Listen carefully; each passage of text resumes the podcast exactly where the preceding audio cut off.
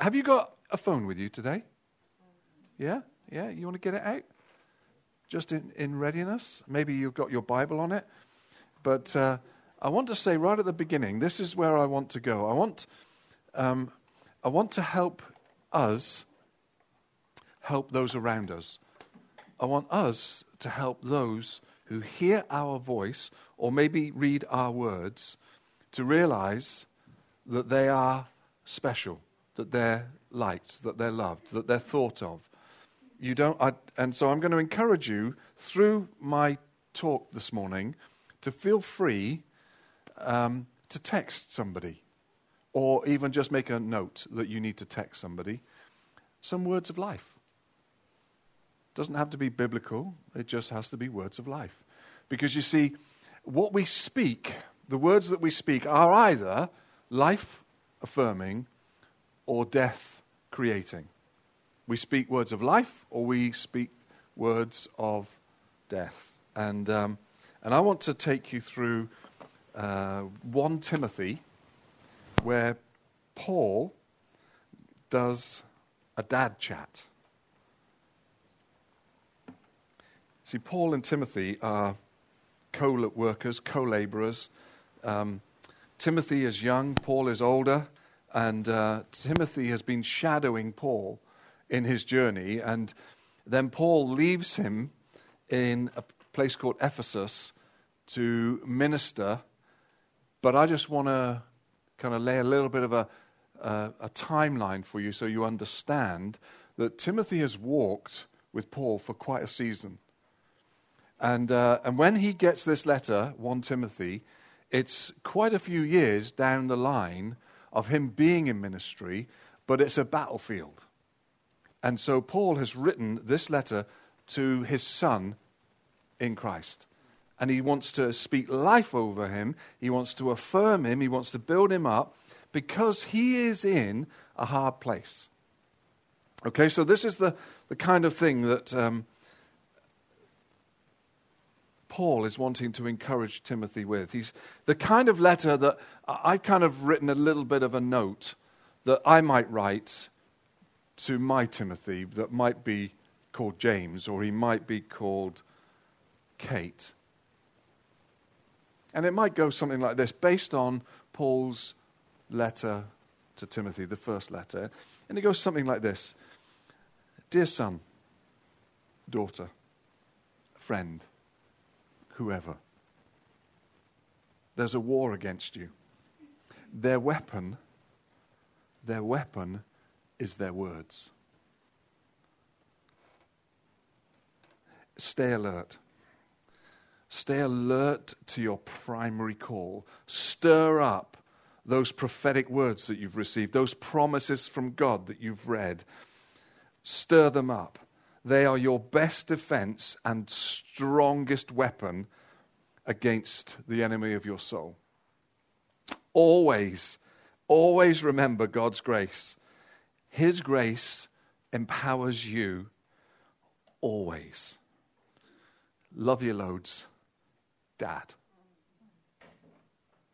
That's the essence of 1 Tim. That's the essence. Those simple words of encouragement. Now, he pads it out with some specific encouragement and direction on how to navigate certain circumstances and situations.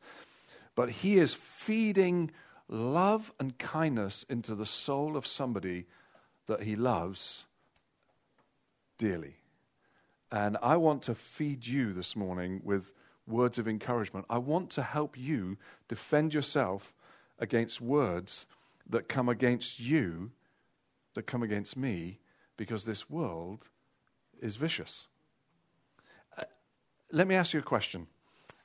How can you tell the difference between a wolf and a sheep? How can you tell the difference between a wolf and a sheep?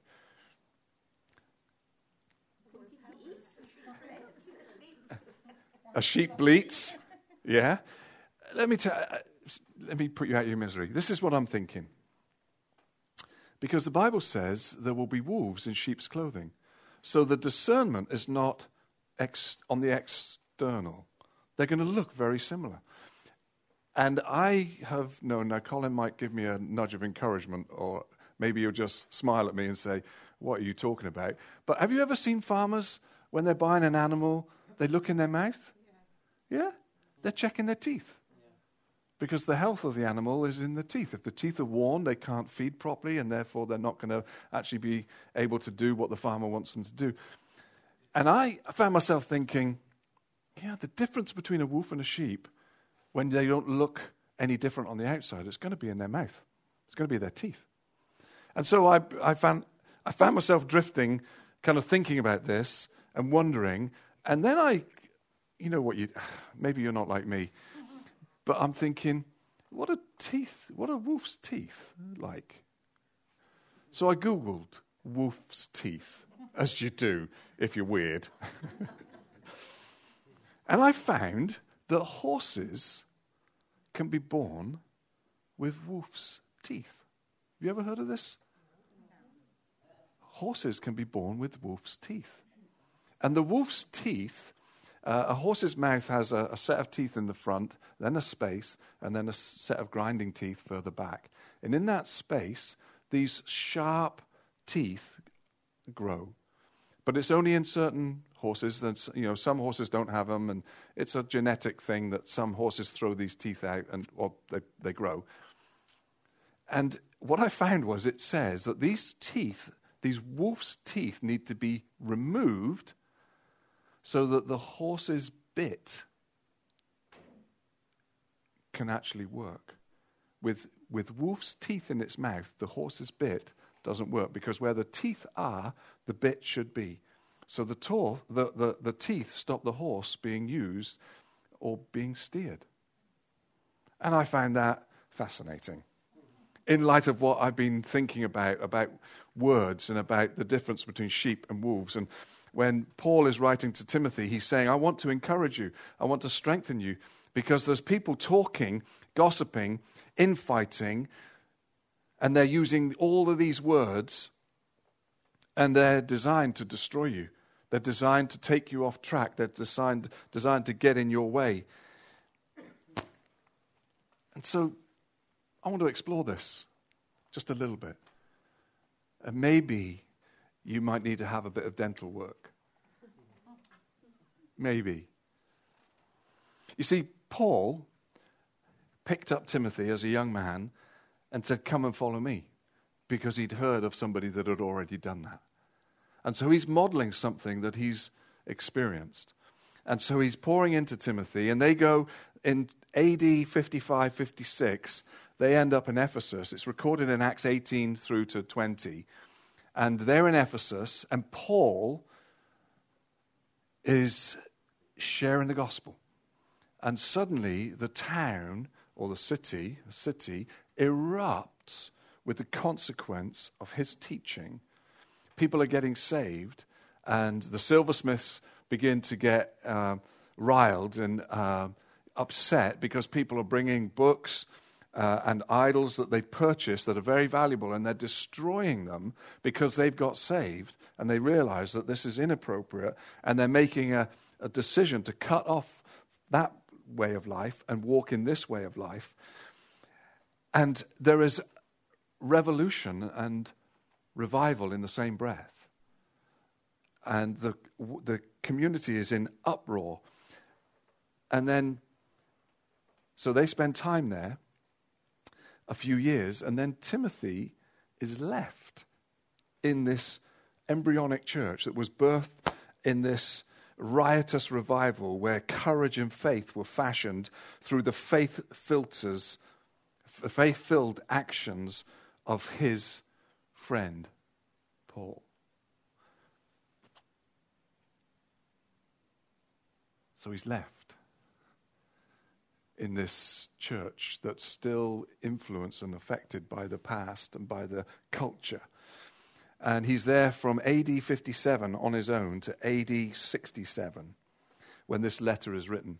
So for 10 years, he's been journeying a traumatic situation. Now, in AD 62, Paul writes to the church in Ephesus, and he's writing this encouraging letter saying, Don't forget who you are. Don't forget who Jesus is to you. Don't forget that there is a pattern, that this is how you need to. And he's just reaffirming, reaffirming, reaffirming. But years have gone by, and Timothy is left in this place, pastoring this church, this difficult place.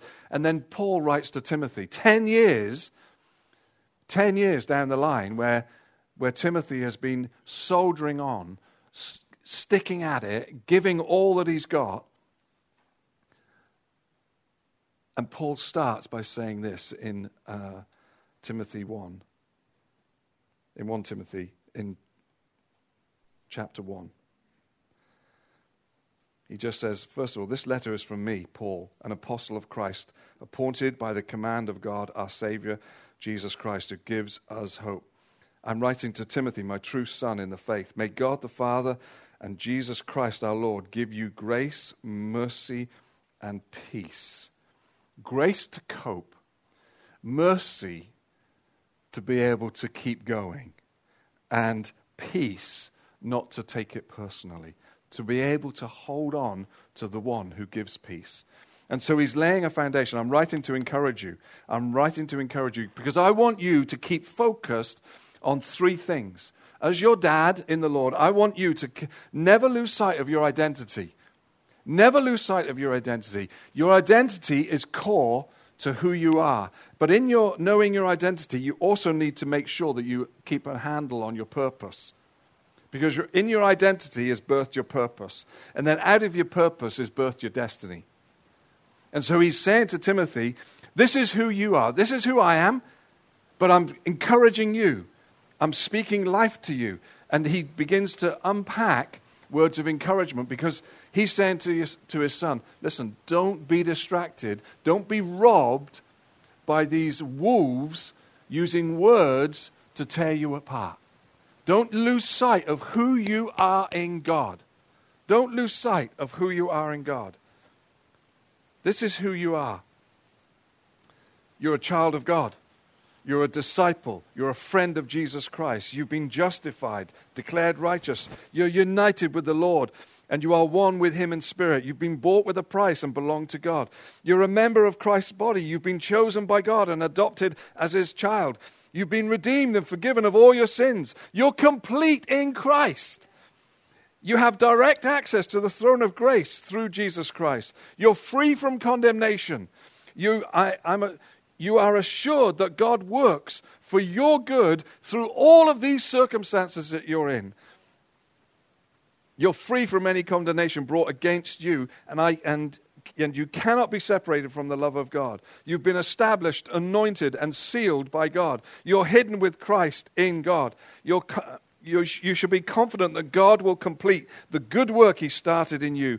You're a citizen of heaven. You have not been given a spirit of fear, but of power, love, and a sound mind.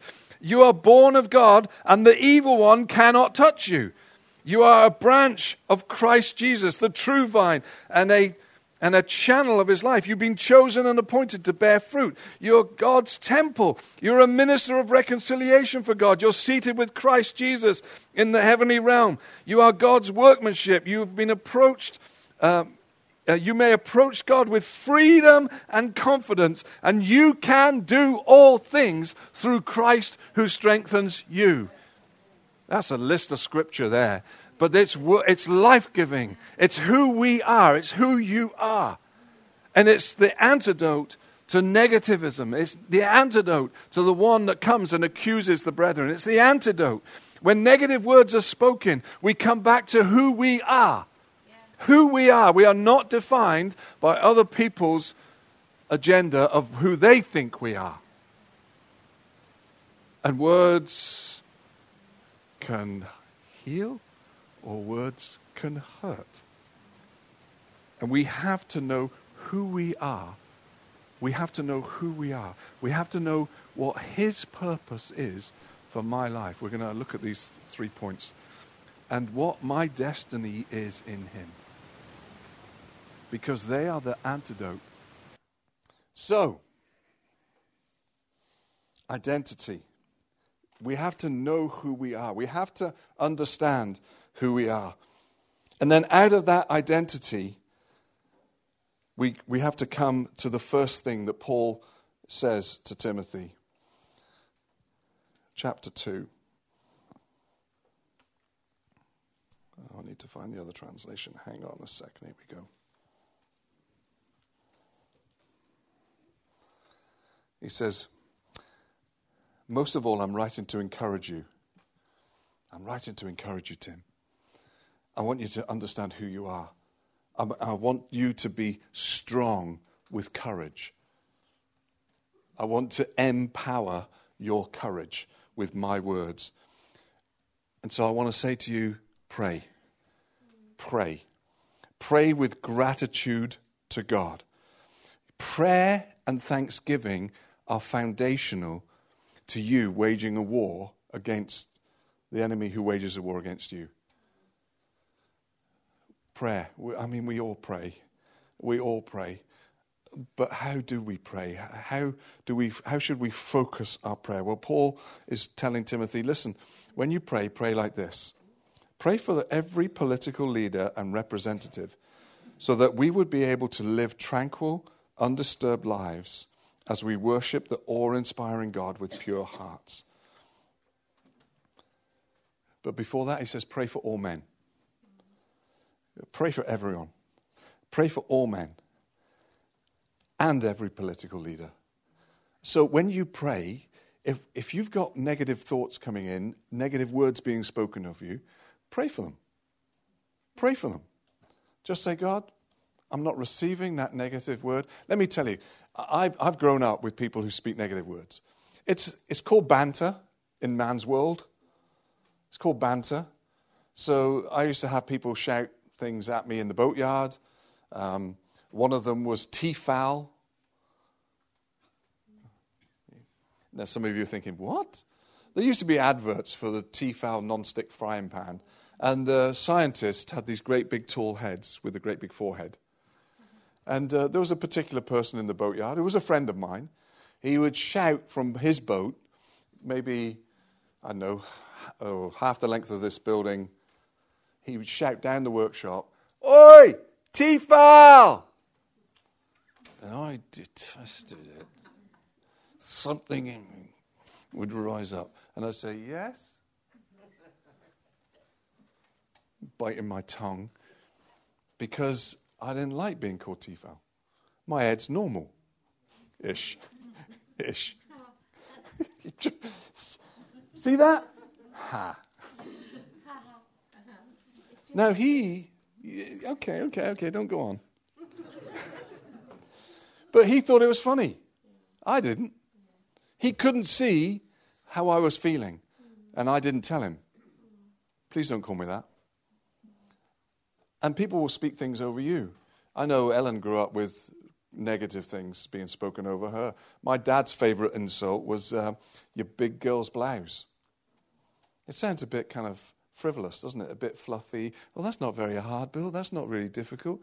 But I'll tell you, it used to cut me as a young man when my identity was being formed through my teenage years to the point that he said it to me. The last time he ever said it to me, I, I broke his jaw and his eye socket with a punch because of the rage in me that his words had generated.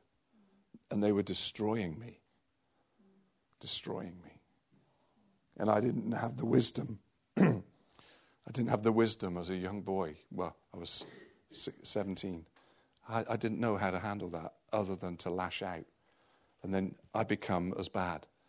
And so we have to learn to handle negative words because the enemy wants to rob you of your identity. He wants to rob you. He wants to rob you. You're not Tefal. You're not a big girl's blouse uh, or whatever words were spoken over you or have been spoken over you. Because I hear these words spoken in jest frequently, regularly, not a million miles away from where I'm standing. I hear words spoken in jest. And when I get five minutes. I talk to the person that was the recipient of those words. Are you okay? Yeah, yeah, I'm okay. I'm okay. I just feel hurt. I, I, why would they say that to me? Why do they say those? Don't they understand? No, they don't understand. It's wolf's teeth in a horse's mouth. And they need to be pulled. Paul is saying to Timothy, You make sure, you make sure, I'm encouraging you, you make sure that you pray. You pray, you pray, you press in to Him, the one who can make a way where there doesn't seem to be a way. And then you need to pray very specifically for those who have power in their words, in areas of responsibility.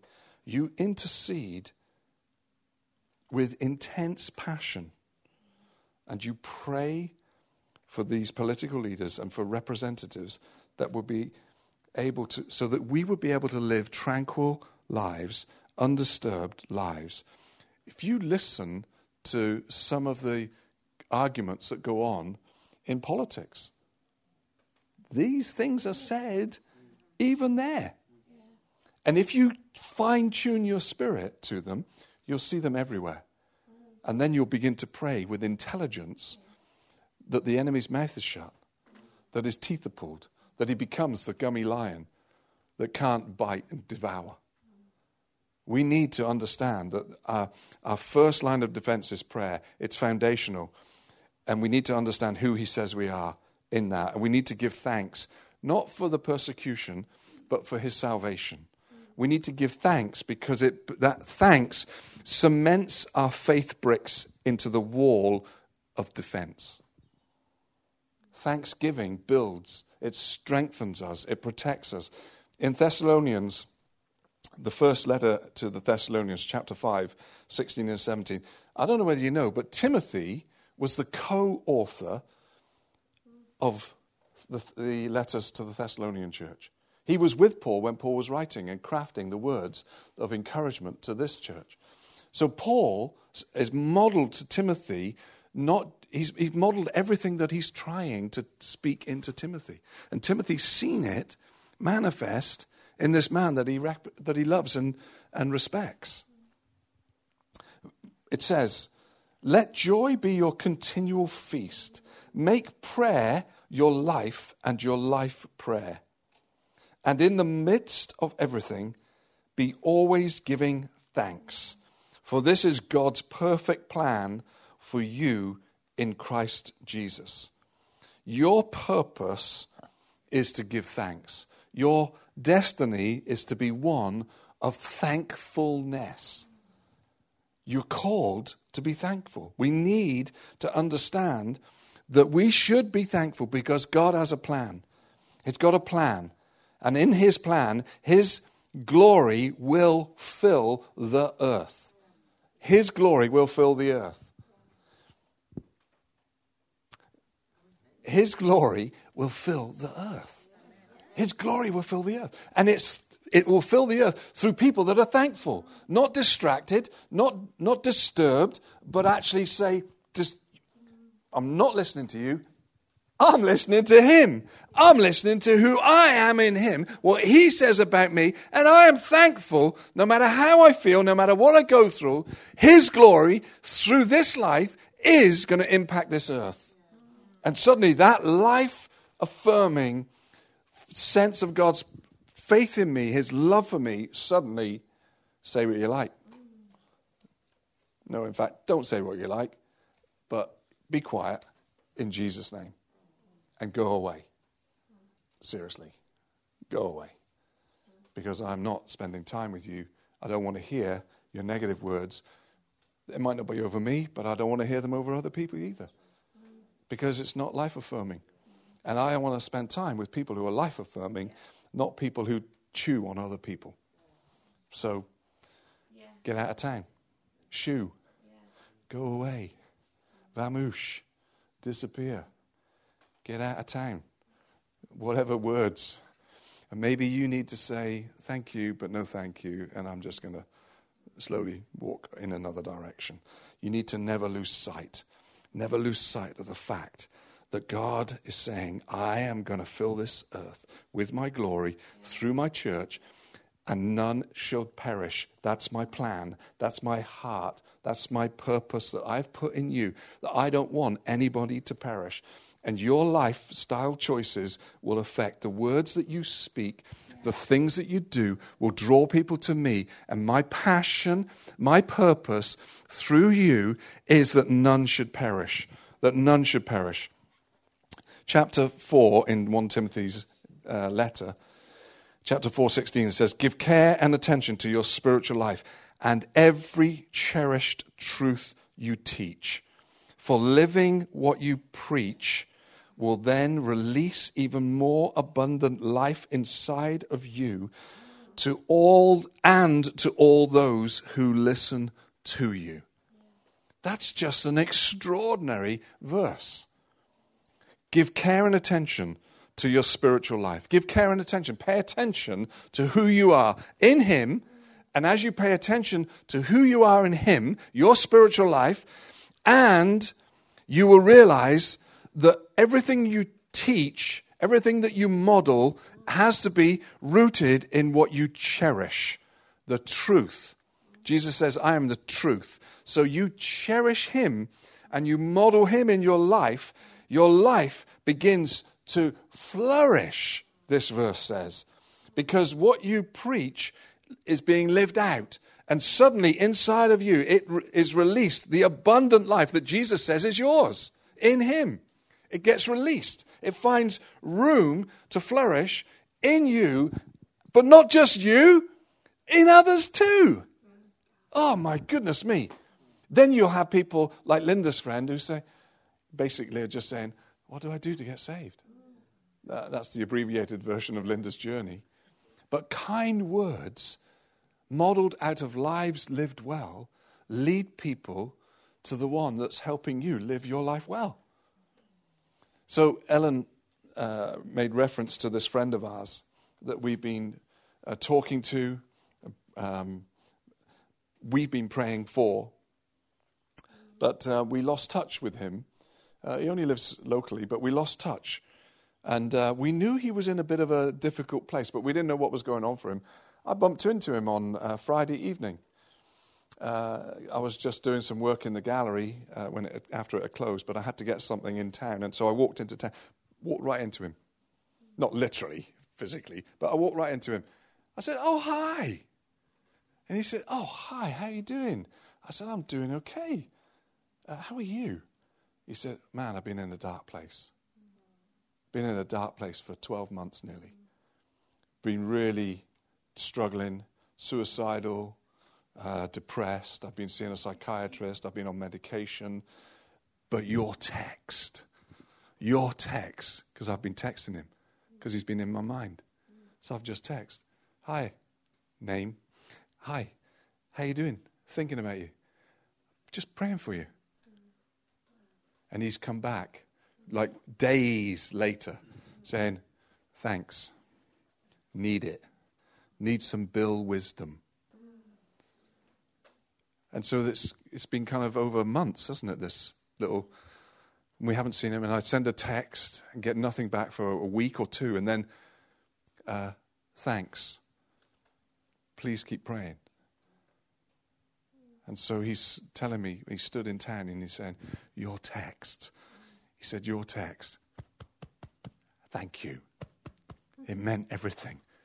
Thank you. And he's banging his chest. And I, I say, Okay, if we and uh, we go to leave, uh, we go to separate, and he's walking one direction and I'm walking another, so we're kind of going like this. And he's saying, Bill, Bill, your text. Coffee, coffee next week. Your text. Uh, just saying to you, when there is life here and we think and we listen to Holy Spirit, and then we think of somebody, it comes into your mind, it's so important that you respond to that nudge because your words of kindness, your simple text, that's why I said get your phone out. Because as I'm talking to you, maybe somebody drops into your mind. And you won't miss out if you just text them. Just say, hey, hi, thinking of you. Listening to somebody talk, and just you came into my mind, and I just say, just want to say, I really appreciate you and your your friendship. Haven't seen you for a little while. Hope you're doing okay. If you fancy a coffee or a chat anytime, just do something like that. See what God does as you exercise the abundance of life that is being stirred in you because you're cherishing truth. You're, you're taking care of your spiritual life. You're making sure that what you're doing with Him is life affirming, not life robbing. See, another translation of that verse says this Stay true to who you are in Christ.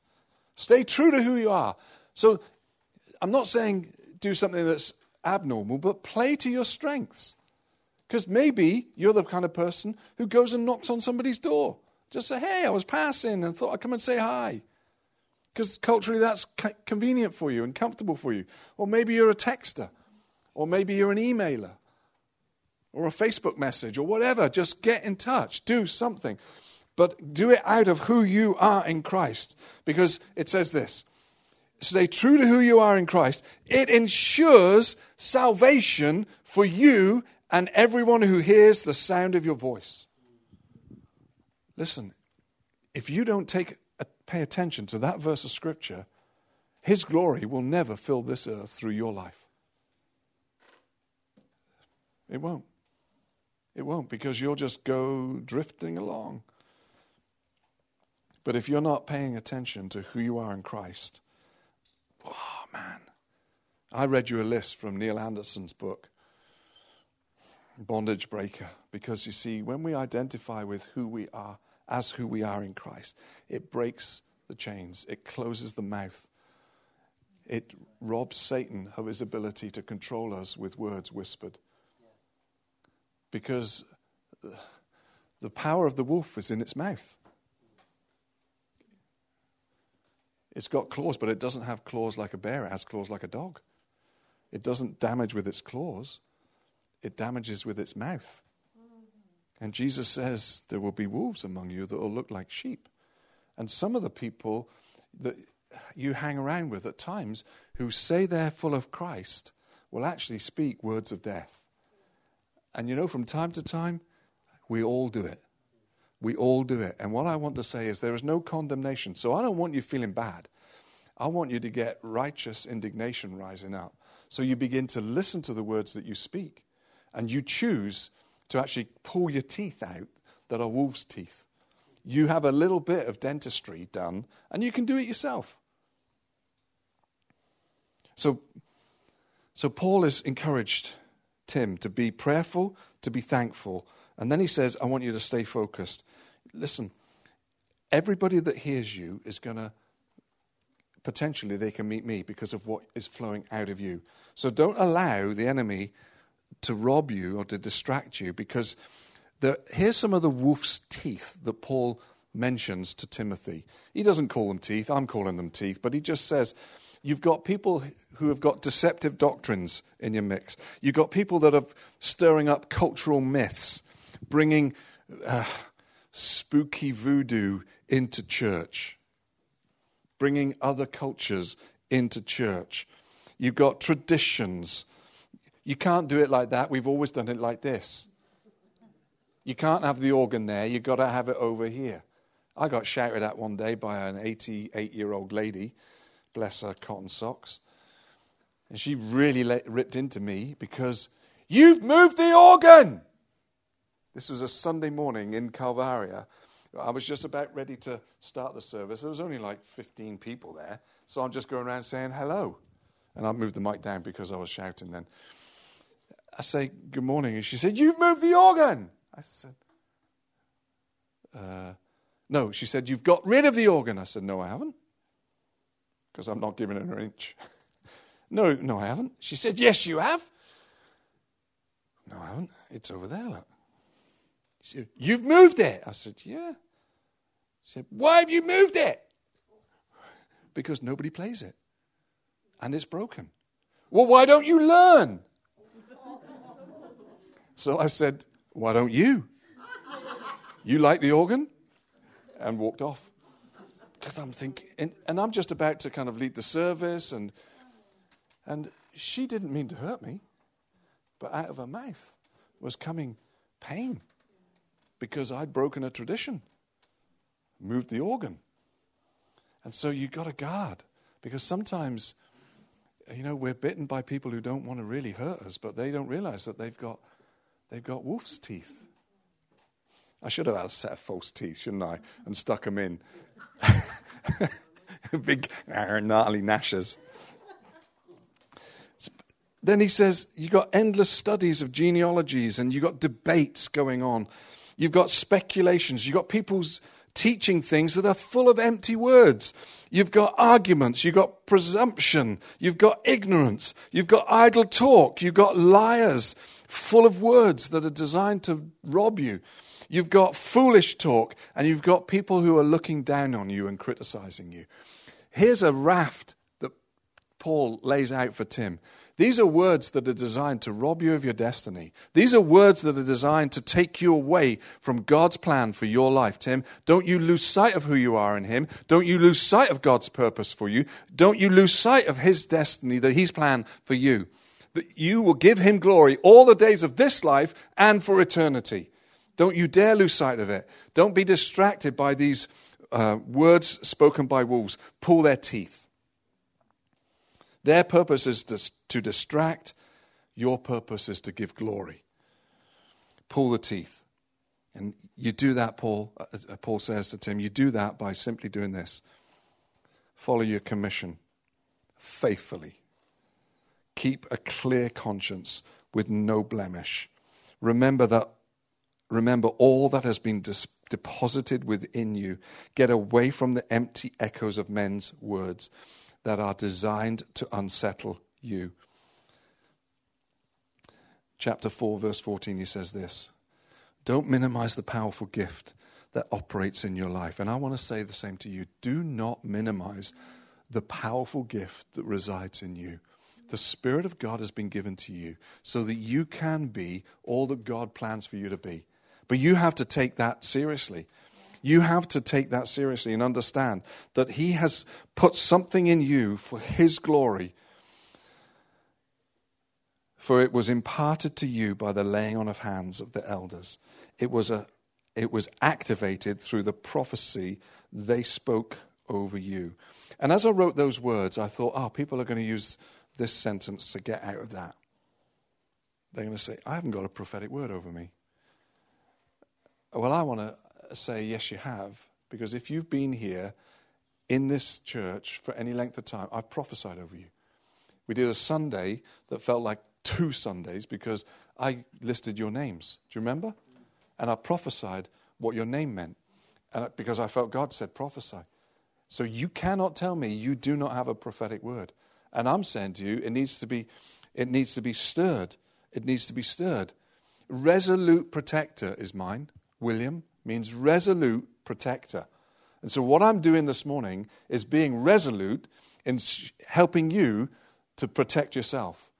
Because I can't be with you wherever you are. I cannot close your ears when negative words are spoken over you. I cannot guard your heart with my hands or my words all the time. You have to. And so I am resolutely trying to help you protect yourself from wolves that will come and whisper words over you. Who do you think you are? What do you think you're doing? You? You lived a life like this. You did that. My identity's in Christ. Shut your mouth. Mm, don't be rude, or, of course. But inside, don't mess with the Lord's anointed. You have to be resolute. You have to be determined that you are going to be who you are called to be, who God says you are. So, what has He spoken over you? Rhetorical question. You don't have to shout it out to me. But what's God said to you? What prophetic words have you got in your life? What has He whispered to you? What do you read in Scripture that ignites a fire? What, what stirs your heart? Or are you just wandering through life? What does your name mean? If you need to be reminded, I was going to bring my notes and um, put them up here and uh, just say, I can remind you of what your name means. Just start there. Start with the list of, of scriptures that I read out, that Neil Anderson uh, gathered from Scripture about who, your identi- who you are in Him, what your identity is. So, because Scripture speaks over us, just start there and begin to build a foundation of strength and faith. and take those words of life and say, This is who I am. This is who I am. I'm a child of the king. I'm a prince or a princess. I'm a child of the king. I'm forgiven. I'm not condemned. I'm full of his spirit. I'm his witness. I'm grafted into the vine. I'm a branch in his vine. I am just destined for fruitfulness. That's who I am. That's who I am. And then this question is maybe a little bit more, I'll say it nicely. What do you speak over others? What do you speak over others? Nice to see you. Boldy. Seriously, Dave, it's, it's said at times, people tease people with, uh, you know, people with receding hair or thin hair or no hair. I know, they are, yeah. But, and so you have to be resolute to protect yourself, you know. Ooh, you know, what have you, oh, mm, what are you wearing? And our defense mechanism is, oh, this is just something old. I've had this for ages or I got it as a bargain. You know, we bought a, we bought a Mercedes car that was really cheap. It was a bit of a banger, really, but it was the most expensive car we have ever bought. And it was like £5,000. This is a few years ago now.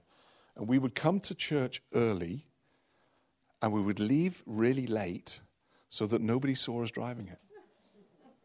Seriously, because I had, I had one bloke say to me, Ooh, how posh are you? You got a Mercedes. Ho, ho, ho. And I said, Your Ford is worth three times what my car's worth. And you're taking the rip out of me? You see, he didn't mean to hurt me. He thought it was humorous, but it's hurtful. So, what is your words like? What are your, what's your language like? You know, because the wolf's teeth, let me just maybe make some suggestions. They would be controlling words. Who do you think you are? What are you doing? Why are you doing that? They would be cutting words. Huh, that was terrible.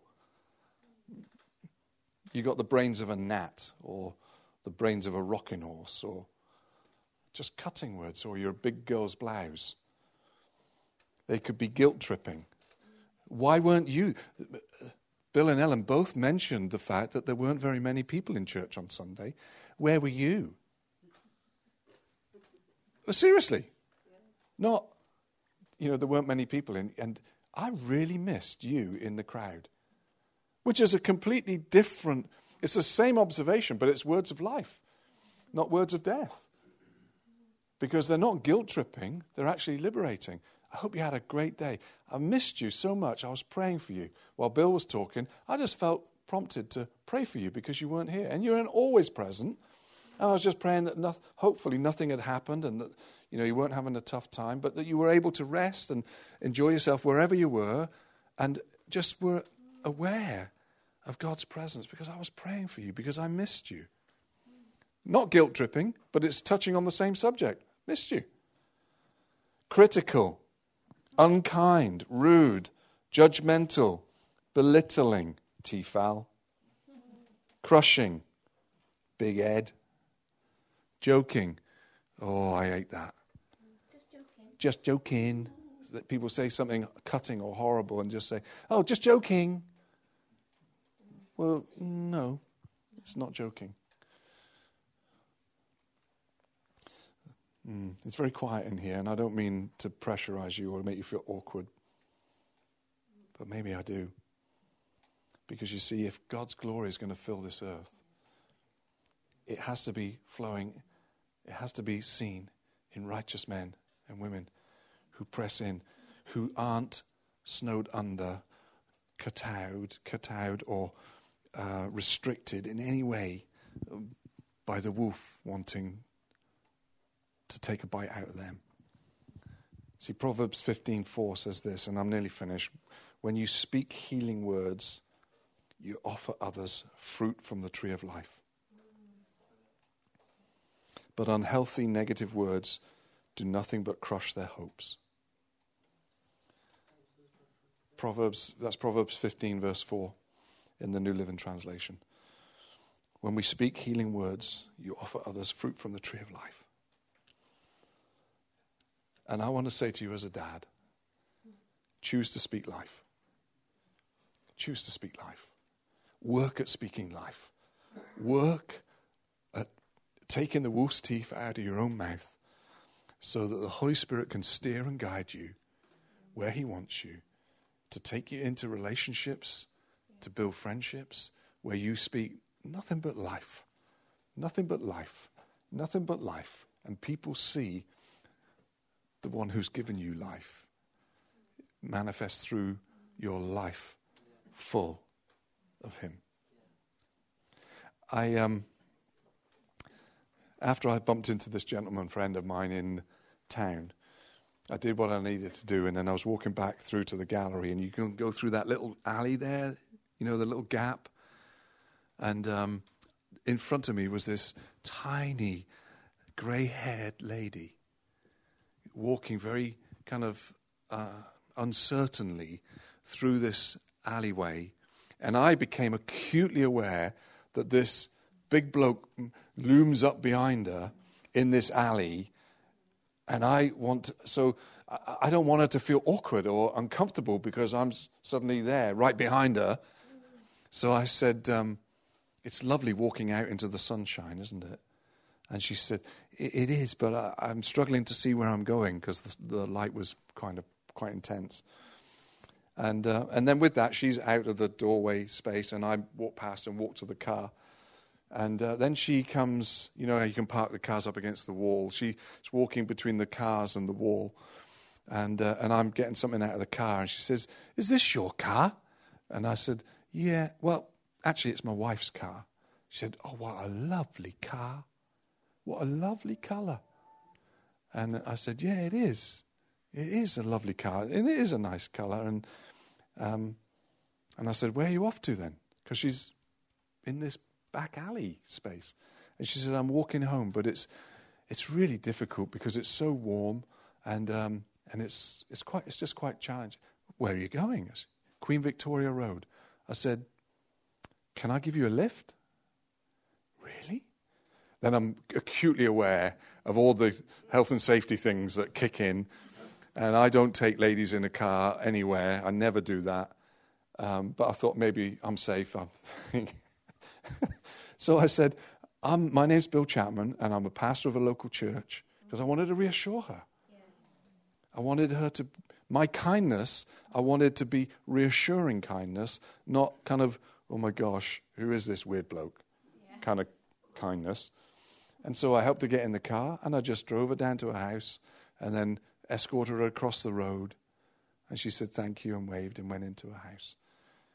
And I didn't say anything about Jesus, but I hope that she felt special after that moment. Just some kindness that overflows out of me into her. And then maybe when I see her again one day, I might say, Hi, and chat and have an opportunity. And so I want to challenge you we sang a song that had a line in it Make something beautiful out of me. Make something beautiful out of me. Then, if you use cutting words to control your children, if you use cutting words to cement your friendship, pack it in. If you use cutting words as part of your humor, ask God to help you to shift away from words of death and choose to use in your humor, in your kindness, words of life. Words of life. Because if my friend had shouted at me, Oh, beautiful forehead, it would have been funny. Best looking forehead in the workshop. It would have been hysterical. And it wouldn't have been cutting, it would have been funny. And it would have been caring because he's taking the mickey, but he's caring that he doesn't hurt me. And so use humor sensitively, but use your words to bring life, not death. If you struggle, just go and see the spiritual dentist. He's called Holy Spirit. He'll pull your teeth. There'll be no pain. You'll find that words of life will flow. And He will be able to steer you and guide you so that the people that meet you get saved. Their lives transformed. I'm going to read one last portion of Paul's encouragement. Wake up. Chapter 4, verses. Oh, no, sorry. Well, it's the same thing, but it's. Uh, I'm going to read it in chapter 1. Same words. Chapter 1, 18 and 19. So, Timothy, my son, I'm entrusting you with this responsibility in keeping with the very first prophecies that were spoken over your life and are now in the process of fulfillment in this great work of ministry. In keeping with the prophecies spoken over you, with this encouragement, use your prophecies as weapons as you wage spiritual warfare by faith and with a clean conscience. For there are many who reject these virtues and are not and are now destitute of the true faith. I could tell you many stories of times when I've had words of death spoken over me. And I've seen those people, unrepentant, disappear from faith. They're no longer walking with Jesus. Their children don't walk with Jesus. And it breaks my heart. And as a resolute protector, I want you to not go down that route just so happens that none of the people that speak negative are here today. They're all away. And it's only the people that speak life are listening to my words. So choose. Choose what words you'll use. Choose your agenda, not somebody else's. And speak words of life with a clean conscience. With a clean conscience. You know, sometimes we make mistakes, but if you've got a clean conscience, you say, Oh, I'm sorry. I'm sorry. Somebody told me that they'd said something a little bit kind of tongue in cheek, jesting to somebody, and they'd rung them up and said, That really hurt. You really hurt me. And they were heartbroken and said, I'm so sorry. I never meant to hurt you. It was stupid of me to say that because it seemed funny in the moment. And we've all done that. So polish up your conscience, clean it up, stay right with God, see what He does, because your identity needs to be clear to you. Your purpose needs to be clear to you. Your destiny needs to be clear to you. Who you are, the prophecies, the scriptures describe that. Why you're alive, it's that none should perish. That's why you're alive that through your life, through the words that you speak, God's plan that none perish, you will play your part in it. And God's plan for you is that His grace is your power, your strength forever and ever and ever and ever and ever and ever and ever and ever. Is that seven? And ever, just in case. So, Father, would you help us to be people who know our identity in you, who are clear in our purpose, uh, that we understand our destiny, and that the enemy of our soul will not be able to distract us, rob us, or destroy us from giving you glory and people getting saved. So, Father, would you help us? Would you stir us? For those of us that use cutting, biting words, we need to repent. We need to apologize. And I would suggest that in this moment, you just say, God, I'm sorry. I'm sorry for those words I spoke. I'm sorry for those things that I've said and the humor that I've used over the years. I'm sorry. And then you need to begin to give thanks. God, thank you. Thank you for your forgiveness. I'm going to fill my words with life because that what is in my heart will come out of my mouth and it will be for your glory. In Jesus' name. Amen. Amen. Amen.